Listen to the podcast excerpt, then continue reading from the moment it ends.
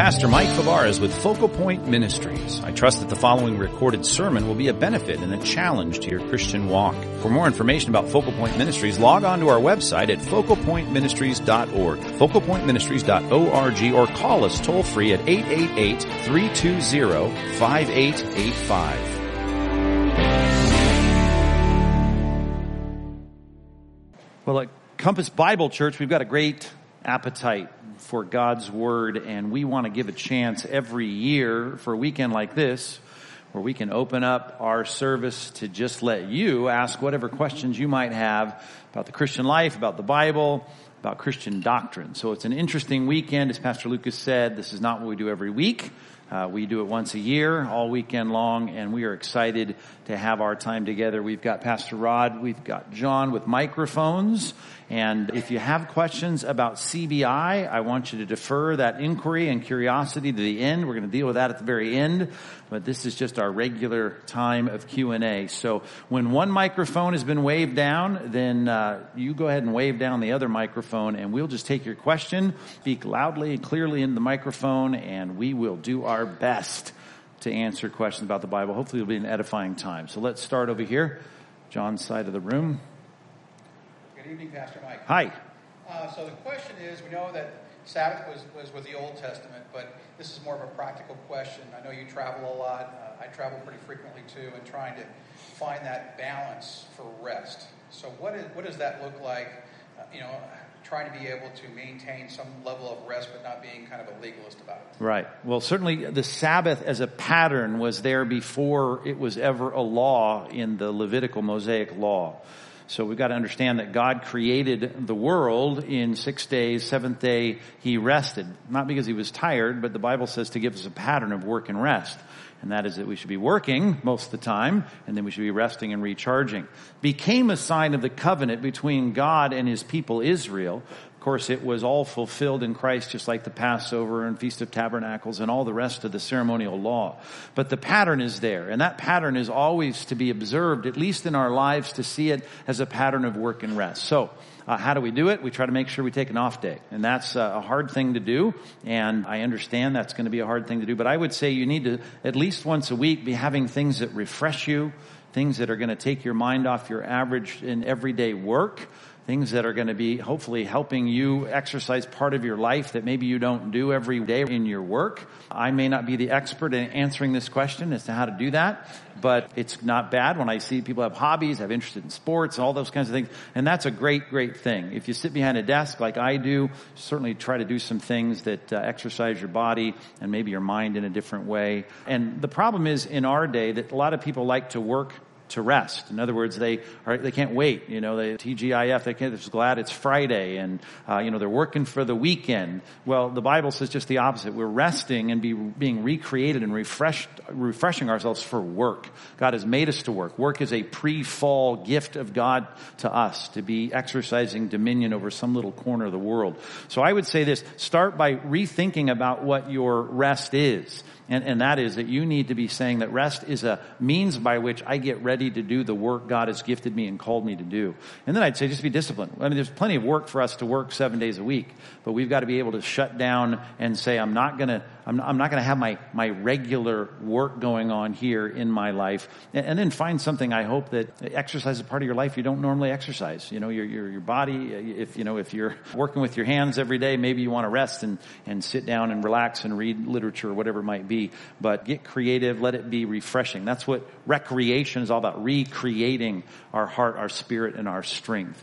I remember in the Old Testament, even it was something about letting the land rest Jesus may have fulfilled the Sabbath, but there's something about even resting our animals, it said back there, all the equipment that was used to do the agrarian work of, producing, uh, you know, the fields, all the rest. All of that was something God says, if you're in charge of things, make sure you let your employees rest, make sure you let your tools rest, make sure if you're a farmer, you let the, the land rest, and God will bless you as you find that focused time of disconnecting from your work. And as I said, that might be a better question for a small group where you've got people that uh, have some nice hobbies to introduce you to. I have not, I have no hobbies. I just like to relax my mind and laugh a little bit when I can on my off day and uh, just try and chill out and let my mind relax, which you don't want to ask the kind of silly things I might engage in or what kind of YouTube videos I might watch to relax on my off day. But anyway, there you go. That's the best I can do here. Pastor Rod. That's great. Yes. Uh, yes. Uh, good evening.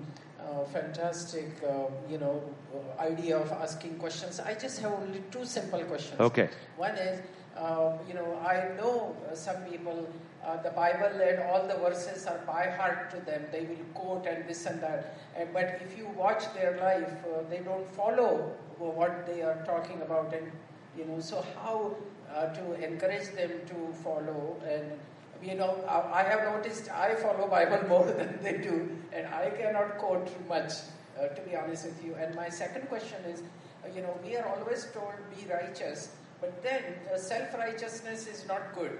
So I, you know, there is a little confusion there. Those are great, great questions. Uh, James chapter one is very, very forthright about telling us that you can be self-deceived just by thinking the point of getting in the Bible is learning what it says and stopping at that point. You've got to put what you learn into practice. And, and that is the problem, certainly with the Pharisees. They knew a lot about the Bible, but they didn't put it into practice. Matter of fact, they started to use the Bible as excuses to do whatever they wanted in their own lives. So we've got to recognize that uh, everything you do in, in dealing with the Word, you need to say, I, I, am I driving this truth to a place of response? Truth demands a response. Truth always should be applied. So James says if you're not a doer of the word, you're just a hearer, then you end up deceiving yourselves and you puff yourself up. I mean, that's what knowledge does, even biblical knowledge. As Paul said in 1 Corinthians 13, it, it, it puffs up. It makes you prideful because you know stuff other people don't know.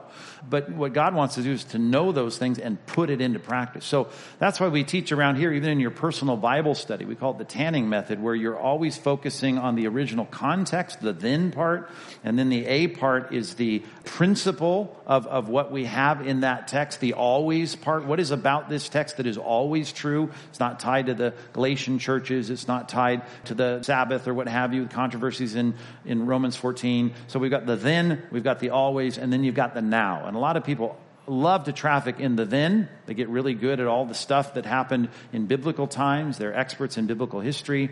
They're good at even extracting principles that they can talk about, and, and, and they love theology, but they never get down to what difference does it make in my life today. So if you make that your habit, you may not know as much as the next guy in terms of quoting Bible verses, but if you're doing what you learned, uh, certainly God is going to be pleased with that, and then it's going to make you hungry for more. So always put every single truth you get in your brain about the Bible into practice. And remind me real quick what your second question was. Speaking of not remembering. Oh, righteousness, self-righteous, got it. Yeah. God calls us to be righteous. Righteousness is a relative term, of course. There's two problems with this. We can either think that my righteousness is the thing that makes me acceptable to God, and that's classic legalism.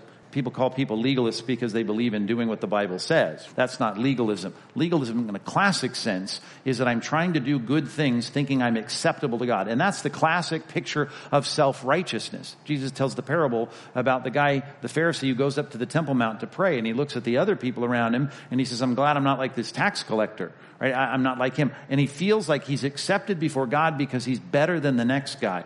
And, and that's self-righteousness. What God's calling this tax collector to do when he comes to the Temple Mount is to confess his sins. And of course, guess what? Turn from those sins and do the right thing. That's a call to righteousness. So we need to pursue righteousness. And that means we put away what's wrong and we pursue what is right. But that should never be the source of my confidence that I'm acceptable before God. So that's self-righteousness. And it usually results in pride just like in that passage. I'm always comparing myself to other people, thinking I'm better than the next guy, and therefore God must like me more. And that's the danger in what we would call self-righteousness. The classic example there is obviously that picture of the Pharisee and the tax collector. We would much rather be honest about our sin, not like some people like to say, and then we just glory in our sin, as some have written books about that. That's not the goal. The goal is to be ashamed, not even to want to speak about the things that people do in private that are sinful. We don't want to talk about it, but we want to turn from it. We want to do what's right.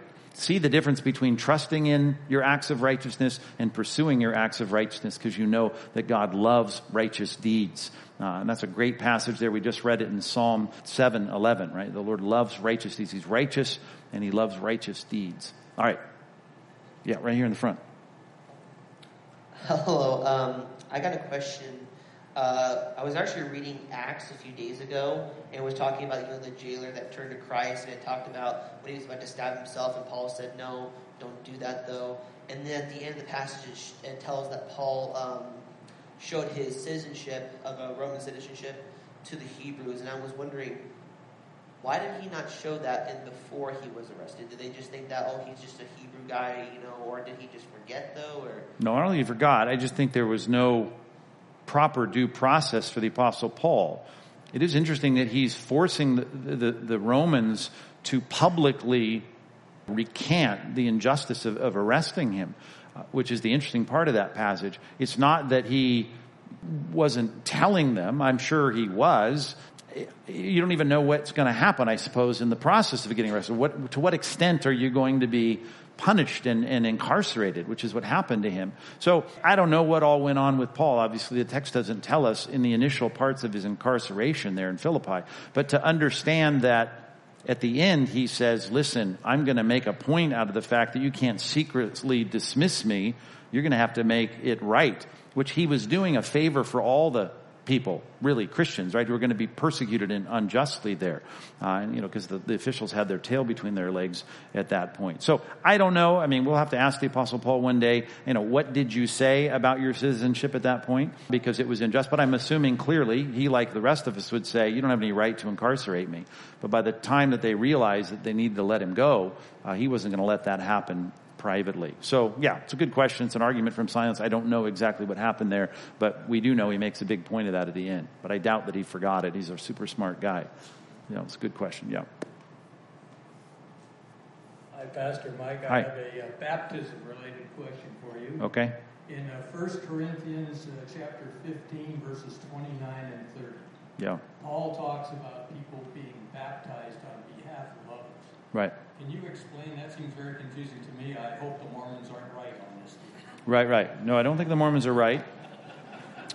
The argument in the passage, of course, is the Apostle Paul is laying on every argument that he can lay on the Corinthians for saying that the afterlife is real. You're not done when you're dead.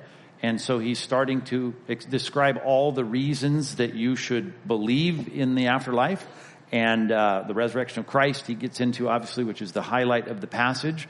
Uh, but he says, why else then would you be baptizing for the dead, right? Why would you be doing that?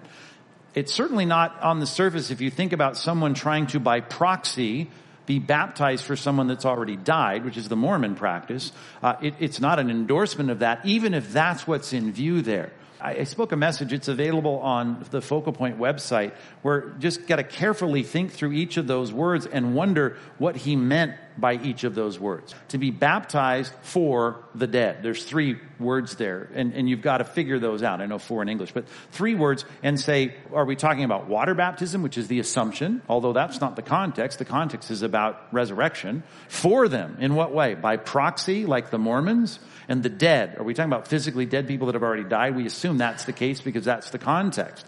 And, and even if you were going to talk to a Mormon, for instance, and say, let's say the Mormons, you were sitting with a group of Mormons and they said, well, we don't believe in the afterlife. You could ask the question without endorsing their practice. Why in the world then would you be baptizing people by proxy for dead people? In other words, you're proving by your actions there that you believe in, in life after death. So at the worst, and by that I mean if the Corinthians were engaged in that, which I don't think they were, he's certainly not endorsing the practice. He's trying to prove to them that there is life after death and you should know that even your behavior belies the fact that you're saying there's no life after death. So I would recommend you to listen to that message because there's a few ways you can look at that. Either way, if there was a passage saying you should get out there and be baptized for the dead, then, then of course we would have to do that, right? But that's not what the Bible says. Corinth, remember, is filled with problems. There's all kinds of things going wrong in the church. Just the chapter ahead of that, chapter 14, was all about things going on in the church that were just crazy, the kind of chaos in the church, and he's correcting that. He doesn't correct every single thing about what they're doing, but he describes the, you know, the nuts, the nutty services they're having and tries to bring them back to a orderly service because God's not a God of chaos. He's a God of order, which he says in the passage. So in the next passage, I think if you were to point out a fact that there's another unorthodox thing going on, I wouldn't be surprised by that. Even if it is, they're trying to baptize by proxy to advantage someone for the dead. But I think there are some other options, and you got to look at those. I try to meet out. If you just looked up that passage or baptism on Focal Point, which you can find through pastormike.com, which is just a URL that points you to focalpointministries.com or .org and fpr.com or .org, all of those should get you to our Focal Point website. Yeah. Where are we at now? Over here. Hi. Um, my question is in regard to burnout, which I know is, um, according to statistics, um, you know, I couldn't tell you which ones, but I know that burnout's a huge thing as far as just, just different church ministries. And so I, my question would be as um, in reading scripture where it talks about the, the sowers and the seed and the three different soils, where they talk about uh, the second soil as far as you know the seed going and it, it, being washed away could that be a potential i know that that's supposed to kind of symbolize those that weren't um, weren't christians or they weren't really faithful right. to the call um, could that be also a person just being burnt out and not really knowing the, the balance of boundaries and how do you keep um, balanced from from that potential burnout with as much as you do well, I wouldn't take the concept of burnout, which I would really want to, if we had more time, have you define exactly what you mean by that. I know people mean different things by that. But if someone's going to, and I get enough of your question to see that someone is going to somehow withdraw from active participation in the body of Christ because they feel they feel without energy, without strength, they, they feel like they're they're overwhelmed and they, they they don't have any oomph to go on. I'm going to say I would never take that concept of someone being run down and quote unquote burned out and say, well, that's an excuse for someone fitting into that category and yet they're saved. The reality of what I think Jesus is getting at in the four soils is there, those two middle soils. First one I understand there's no way that they're saved, right? Because they don't even give the appearance of Christianity, but those middle two do.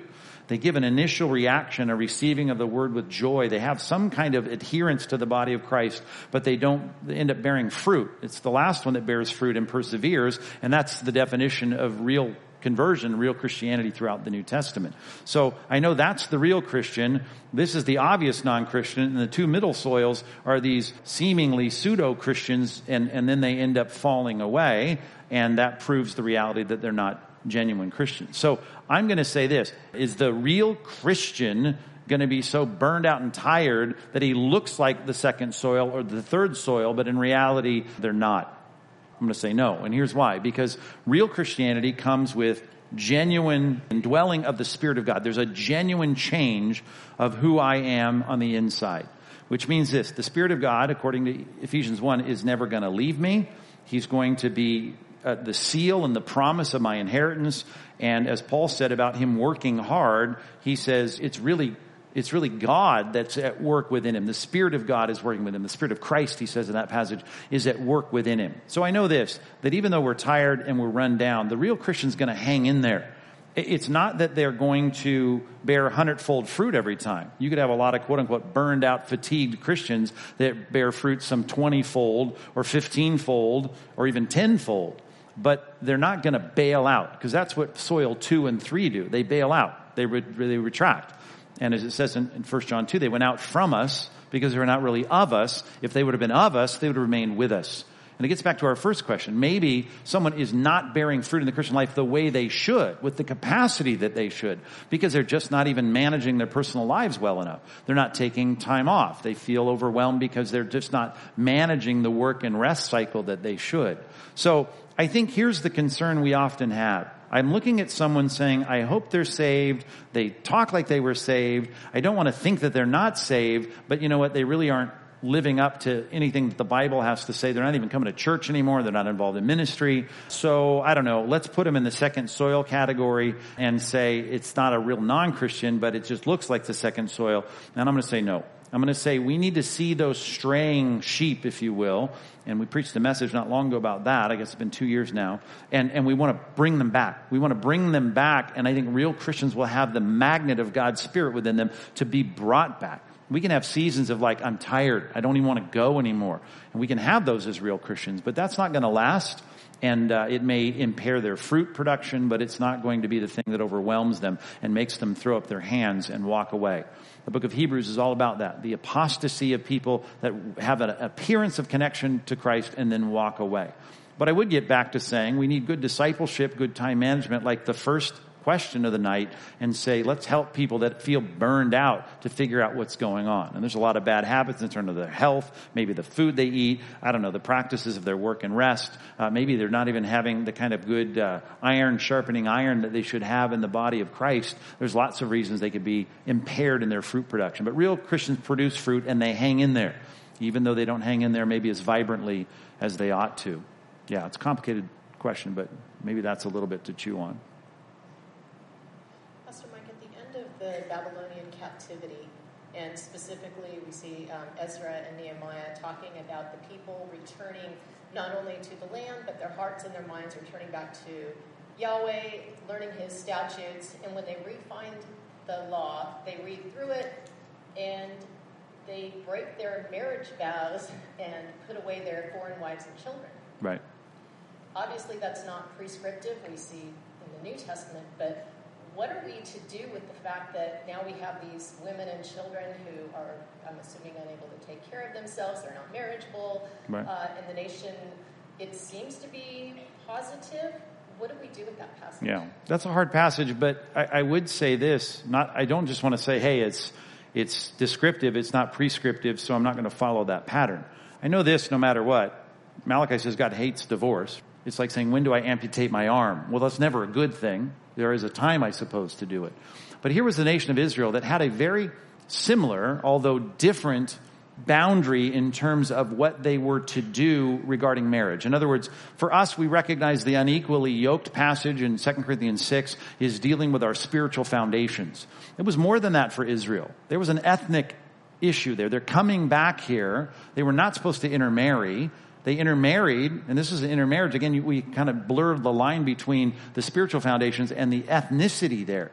It wasn't because they were quote unquote racist, but they had an ethnic obligation to be faithful to this covenant promise, and that was the seed of Abraham, was this covenant people that was going to be blessed of God. They'd gone through all this compromise and idolatry and intermarriage.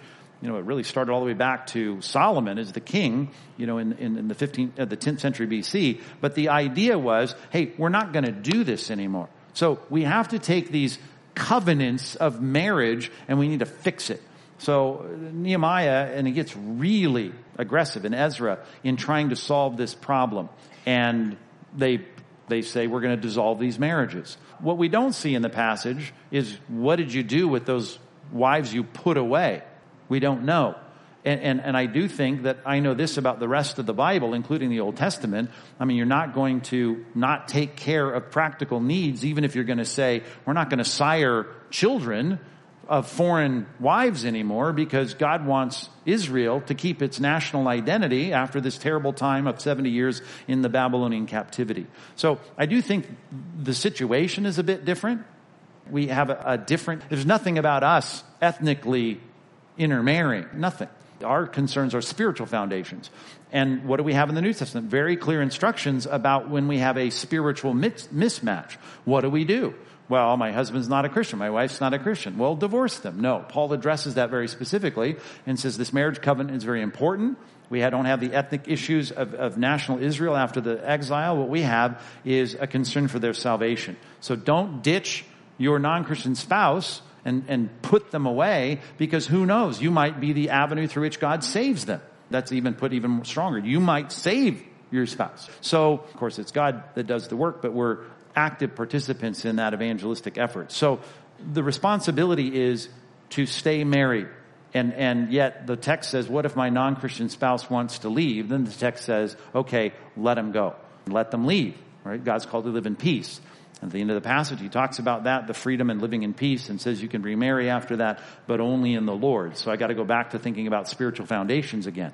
So I think it's certainly not prescriptive. You can say that because we have clear prescription in the New Testament about what to do about mismatched marriages, but it has nothing to do with ethnicity. It has everything to do with our spiritual foundations.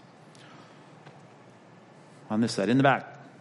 Hi, Pastor Mike. Hi. I was wondering about Matthew 24, 36.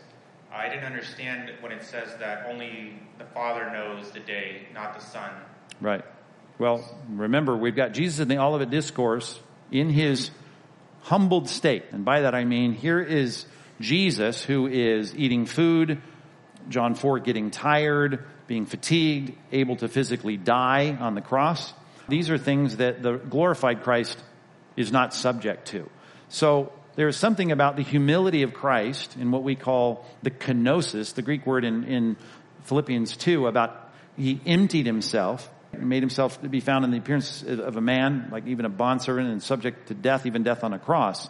That kind of humility, that kenosis, that emptying of himself clearly had to do with the holding back of the exercise of his divine attributes. Was Jesus fully God? Yes, always. From the time he was teething as an infant and crying in his mother's arms, all the way to the time he was dying on a cross as an adult in his mid 30s. He was God fully. But he didn't exercise his divine attributes independently. He didn't do it as though he did in his glorified state before the incarnation. And he certainly has a different relationship to the exercise of his divine attributes after the exaltation and the glorification. So it was that period of time. And he's saying that there in Matthew 24, trying to make it clear. I'm not going to tell you when this is going to happen because only the Father knows. In his humbled state, in the incarnation, in the humility of the first coming, he was willingly subjecting the exercise of his divine attributes like omnipresence, on omniscience, and he was freely giving that up. And in that state, he states something that at that point, he's restricted in that knowledge, but he's doing it willingly under the subjection of the Father, and in part as an example to us, because we all live without divine attributes, and we have to live, and Christ is our template. So uh, it's not as though he couldn't, as we often say as it relates to Christology, it's that he wouldn't. He wouldn't exercise that attribute, and he did that for the sake of representing us fully as humans. So there's my quick answer on that. Yeah, I've uh, thought about this for a while. It's not anything pressing, obviously, but um, on the Daniel's weeks, where they go, go the seven and the 62 and the 69 weeks, and then you do the prophetic years, you do the math, and you get to the Palm Sunday.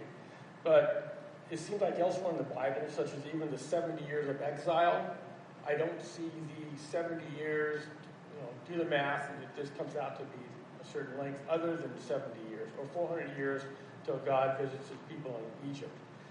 I was just wondering. I didn't follow that. Go back to that. Are you saying you don't see the exactness of the other numbers? Well, I don't see the prophetic 360 day. Oh, years. Year, yes. Yes. As opposed to 70 years, doing the math when they, when they say. Right.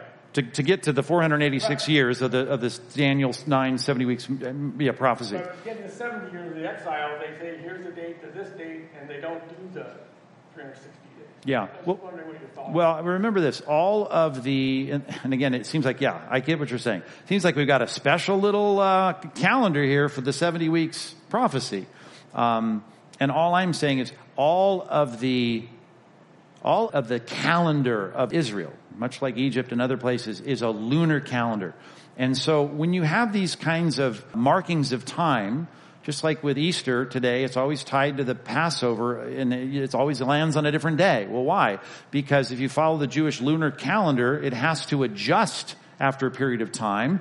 And so what happens in foretelling the future with this prophetic statement about 70 weeks, which isn't even done with an exactness of saying seven sets of seven years. It's just poetically stated as 70 weeks. But if you're going to do that and forecast into the future, all he's doing is taking the lunar calendar and just continuing to add that up. And because we look back and we were to add up the lunar calendar and we come up to the right date for the triumphal entry of Christ. So all I'm saying is, yes, if you were to follow the seasons and make sure that you hit every year, you know, or at least every five years or six years, we make sure we're at the solstice at the right time, you know, or the equinox at the right time, you're going to have to make adjustments. Well, there's no adjustments in looking forward in this prophetic statement. And so to me, it's, it, it's because we're not looking back and trying to mark time so don't mess up the seasons. We're taking the lunar calendar, laying it out as a map, and just you can count days and get yourself to the triumphal entry of Christ from the decree. You got to choose which decree you've got to rebuild Jerusalem, uh, Artaxerxes or Cyrus, but you you certainly come up with that time. And even if you're going to be rough and dirty about these dates, you end up rough and dirty with one of the decrees to the time of either Christ's uh, crucifixion or his presentation at the Palm Sunday. So I can see where that's problematic if you're thinking about it in terms of someone recounting history, but when you think of someone looking forward and down the quarter of time, there's no adjustments. Like we have adjustments for leap year. And we say, and I know it's much more exacting because we're much more exacting, it seems today, but when you talk about 365 days a year, well, there's not 365 days a year unless if you do that, you're going to be off. Well, say we're going to say 365 days and you're going to say something about something's going to happen 2,000 years from now. Well, if you stick with 365 days and live that, you're going to be off. You're going to start having summer in the winter and winter in the summer. But you could see how you could do that and make a clear statement about a marking of time without adjusting for the seasons. So, because there's really 365 and a quarter days, because that we have to adjust for with leap year. Do you follow any of that? Does that make sense? In other words, to look forward down the quarter of time without trying to mark everything in history looking back and adjusting for time in real life and the seasons, I think it makes sense. And I would suggest a book, little book by Alvin McClain. I think it's in our bookstore. He talks through all of that about the prophetic year. But the reason he says that is I think because you're just dealing with months and years based on marking off a lunar calendar, which leaves you short, leaves you short because you have to adjust the calendar after a while. Uh, so anyway, I recommend that little book. Alvin McClain it's called Daniel's 70 Week Prophecy and it should be in our bookstore, but he spends time on that. And even Harold Hoehner's book, uh, the chronological aspects of the life of Christ, he's going to deal with the months and years in there. And then a secular work, if you really want a fun book, is called The Calendars, uh, which is, uh, I think it's called Humanity's subtitle, Humanity's Epic Struggle to Find the, the Year or whatever, I don't know. But he talks about how hard it has been throughout history to deal with calendars and the demarcation of time. Anyway, there's three books that'll keep you busy for a while. All right, where are we at now? In the back. Hi, Pastor Mike. I wanted to ask you a question about. Um, I've been exposed more and more with the patients that I work with, more and more the prevalence of medical marijuana usage. Yeah. For people that are have exhibit chronic pain, not the recreational usage, but just um, and not just the CBD oils and the things that are non-hallucinogenic, right? But also the THC, which actually has that. Um, and it's surprising to me how many people more and more use it with some efficacy. And in particular, when they go to the doctors and the doctors suggest, you know, that they can't have any pain medicine anymore, so they're left in these chronic conditions. What are, for the Christian, right. what are your thoughts about what you would counsel them and what they should do and this is okay or not okay and how they would be able to gauge or guide yeah. how they should do that? Well, if you're not up to speed with what you just said, there's a difference between THC, the hallucinogenic, and CBD, cannabinol, that is you know, an active ingredient that doesn't make you have a buzz, apparently. Not that I've smoked pot because I haven't. But I know the differences in terms of how they work. Now, everyone loves to talk about the, uh, the positive effects of CBD. And all I'm saying is that currently, right now, the Federal Drug Administration says there's no medicinal benefit to CBD. So the guys in the lab coats, at least in our country right now, will still say that though in California and Colorado and everywhere else, and now it seems like everywhere, they're saying, hey, if it helps you smoke marijuana and, and you can, you know, bake it in your brownies, but there's THC, they get the buzz. It's a lot of guys in tie-dye shirts, not lab coats, trying to encourage people to, to somehow engage in marijuana. But that's not what you're talking about. You're talking about the Time magazine articles, for instance, that say CBD really does have a positive effect, whether it's kids and seizures or chronic pain. I guess even that, you've got to get to the THC part. But I would say this. I think there's a lot of work still left to do on CBD. I think you need to figure out if cannabinol is going to be something that has an effect. If it does, let's have it regulated and dispensed like a lot of drugs that you take when you get a prescription from your doctor for. THC, to get buzzed and, and high to deal with your pain, I would suppose at some point, and again, don't quote me on this, I guess I'm at a microphone, I'm on a stage, but I could see in a situation were it legal, which I understand it isn't in our state right now, it's federally against the law, though. You understand the conflict that we have, right? Are you up with this? Maybe legal in our state, but it's not legal federally.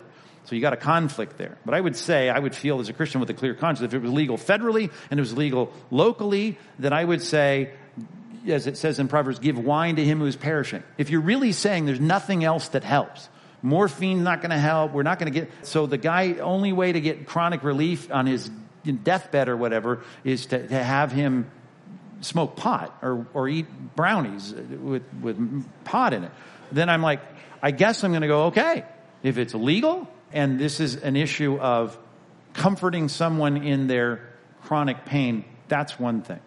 And yet I'm saying you do know the FDA does not think there's any medicinal value in this today. And I don't think there's a conspiracy at a national level, although a lot of surfers tell me there is. And it, but there's not. I'm just not. I just don't think there is. I've had a lot of people argue with me about that, but let's just see where all that goes in terms of the labs. And I understand the debate, but of course most people are wanting permission to smoke pot because they love the high. And when they're toying with their body chemistry to recreate themselves, I'm saying there's a better way to deal with a lot of the issues in your life. And I mean that in terms of, you know, if you want peace or you want to relax or you want to de-stress, God has solutions to those things in the Bible. Now, if you're talking medically and biologically about pain and these other things, well, let's, they're working on that and let's see where we end up on all of that. But it's, we're a long way from the population putting something on a ballot and everyone on the street in Santa Monica deciding whether or not this works or not. Because that's basically what happened. They said the doctors don't think it works. You, though you can find some exceptions, and the government doesn't think it works, the Federal Drug Administration doesn't think it works, but you know what? We think it works. I'm not a doctor, I don't even play one on TV, but I'm going to tell you what I think is right because it makes me feel good, and so we vote to approve it. Well, I can tell you this. Go and watch what this has done. Watch what it's done in Colorado. Watch what it's done in, in, in Denver. Uh, you could visit that city 15 years ago and have a completely different experience than you're going to have right now in, in, in Colorado. It is transformed.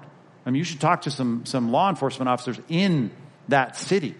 And I mean, I've visited with Gap that, large enough to know this place has not been helped by the legalization of, of marijuana. So, uh, yeah, and again, if I'm going to talk about drugs, I'm going to say this in general, even alcohol. You know, it's not for kings to drink wine, not for princes to crave strong drink, right? Lest they decree and forget what they've decreed. So I'm going to say, yeah, you want to see yourself in the passage that talks about give wine to him who is perishing. If you're going to put yourself in the perishing category, that's one, that's one category to be in. I'd much rather see, I want to be a king and a prince in terms of being, making good decisions and anything like THC that's going to impair my my facilities, my capacities, I want to avoid that. Even if I've got some pain, and I do, I've got chronic pain. Uh, and I've had a lot of people offer me pot for my chronic pain, but I haven't taken it. I'll take your jug of sweet tea, but I'm not going to take your hash brownies, just so you know. Okay, where are we at? Hi, Pastor Mike. Hi, Mike. Yesterday, you on the uh, radio program, there was a person that asked about the Catholic Church, and it was mentioned that they got rid, of, or they revised the Ten Commandments and they got rid of right. one, which was don't create idols. Right. Which makes sense for the Catholic Church. Right. But my question, um, since I, I have a Catholic background, but in the 80s and 90s, when a Christian cult was labeled a cult, it was because of their viewpoint on Jesus Christ. Right. I think the Catholic Church didn't change the Apostles' Creed. Right. Yet they, they severely violated, uh, I guess, Revelations 22 about changing the Word of God. Right. So, um, what, what's your viewpoint? Well, let me clarify this because my co-host on the show yesterday said things in a way I would not say that. And, and let me let me clarify. If you open up a Douay-Rheims Bible or any Catholic version of the Bible, besides the Apocrypha that you're going to find in, in it, you're going to turn to Exodus 20, Deuteronomy 7. You're going to find the same text that you have in your Bible. It, it's just that when they as I tried to say on the program yesterday, when they're going to put the Ten Commandments on a little card or in a kid's flannel graph, or they're going to, even in the Catechism of the Catholic Church, the official doctrine of the church, if they, when they list the Ten Commandments, they're going to take coveting, number 10, and they're going to turn it in two, they're going to split that in half. And what you would see at the second commandment, not to make, you know, graven images, as it's put in the King James, they, they are going to put that under the heading of have no other gods before the Lord. So basically on any list, that graven images goes away.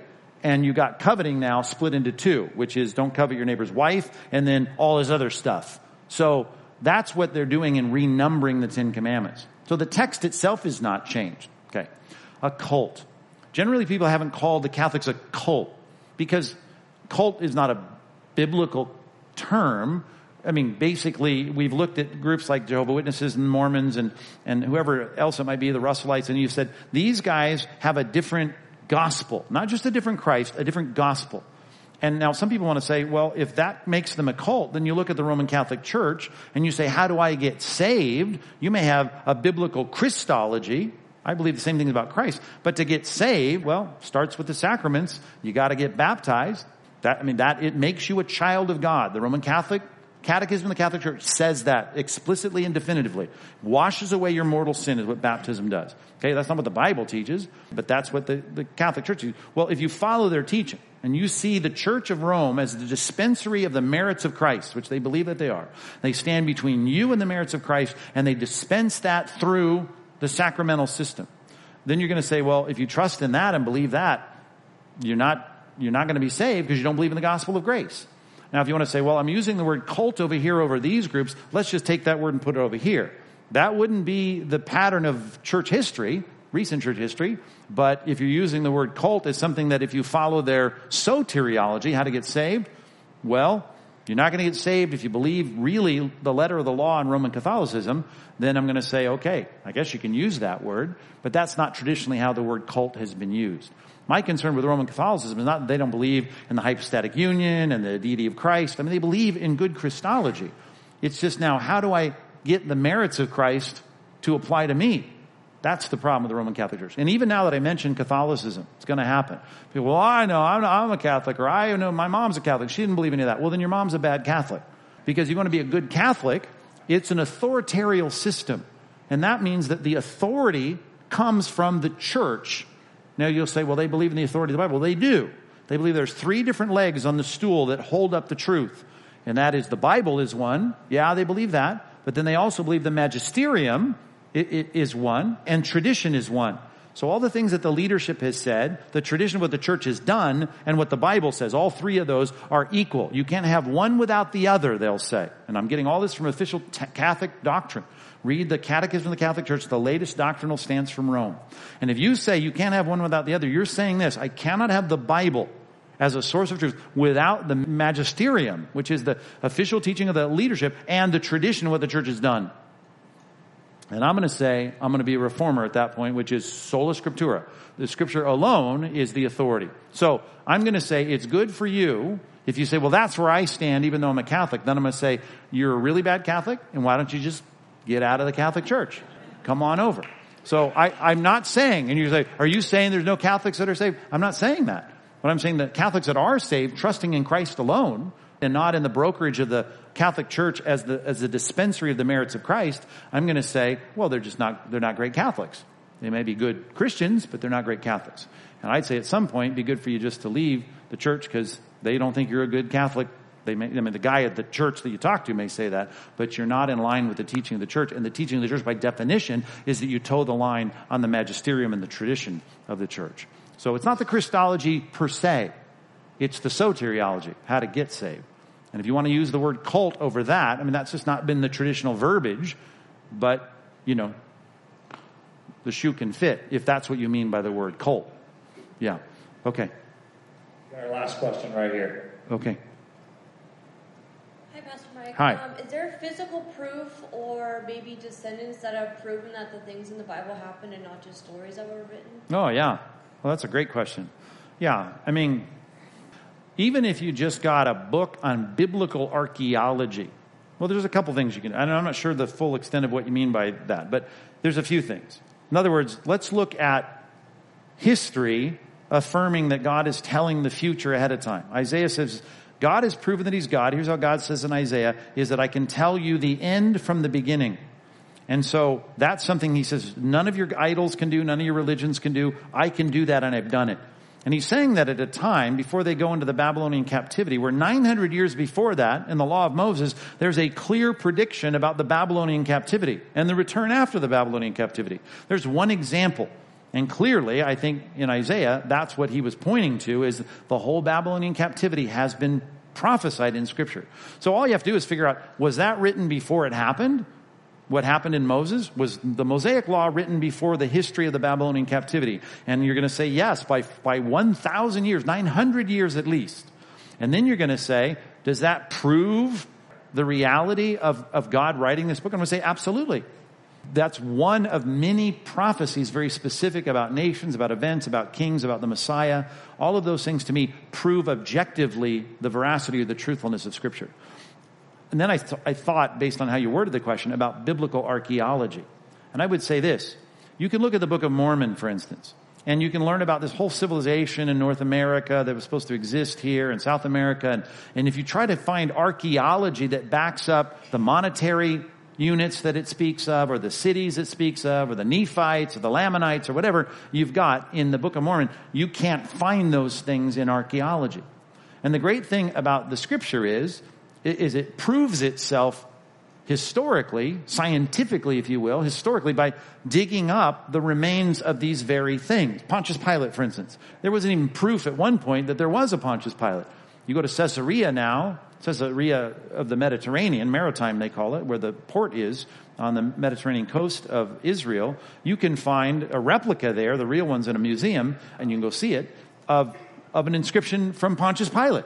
And all I'm saying is, those are the kinds of things that continue to prove time after time after time after time after time that the things that the Bible has said are true. They're true historically.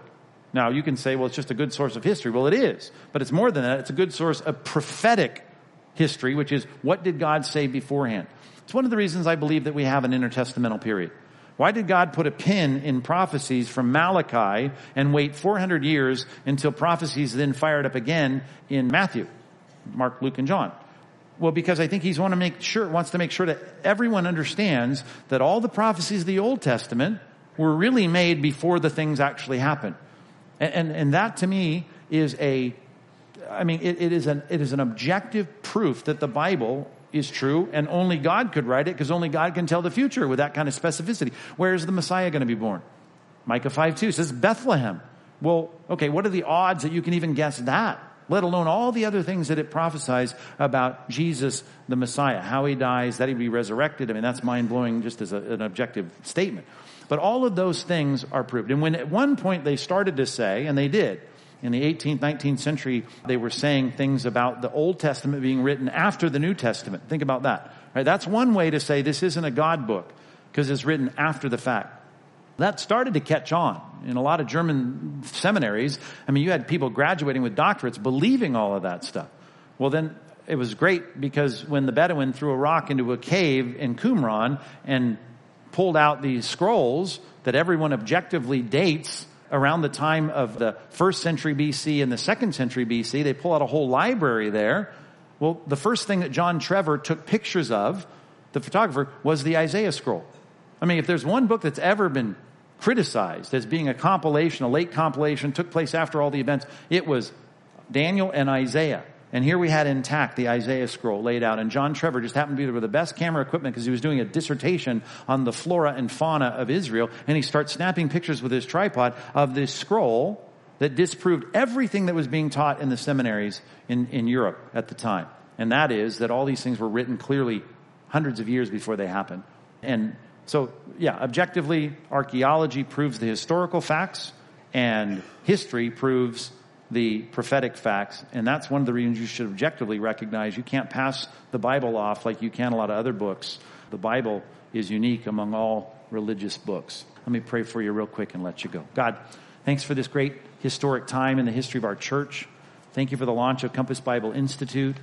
God, I don't know how people are going to respond to this tonight. I hope that they're not intimidated by all that talk, but for those that wanted to know some substance, I pray they'd get excited about the legitimacy of this educational process and even see the value of a church-based process of mentoring, discipleship, lab work within the church. I pray that people would be, even if they're not going to participate in the classes, God, I pray they'd be very excited about praying, giving, supporting this endeavor, and I pray that you would bless it. Let it be, if Christ doesn't come back for 100 years, an institution that the world has to contend with because it's putting out well-educated, well-trained, gifted leaders for the church, and may they flood the world coming through the doors and the gates of Compass Bible Institute. Bless it, we pray, in Jesus' name. Amen.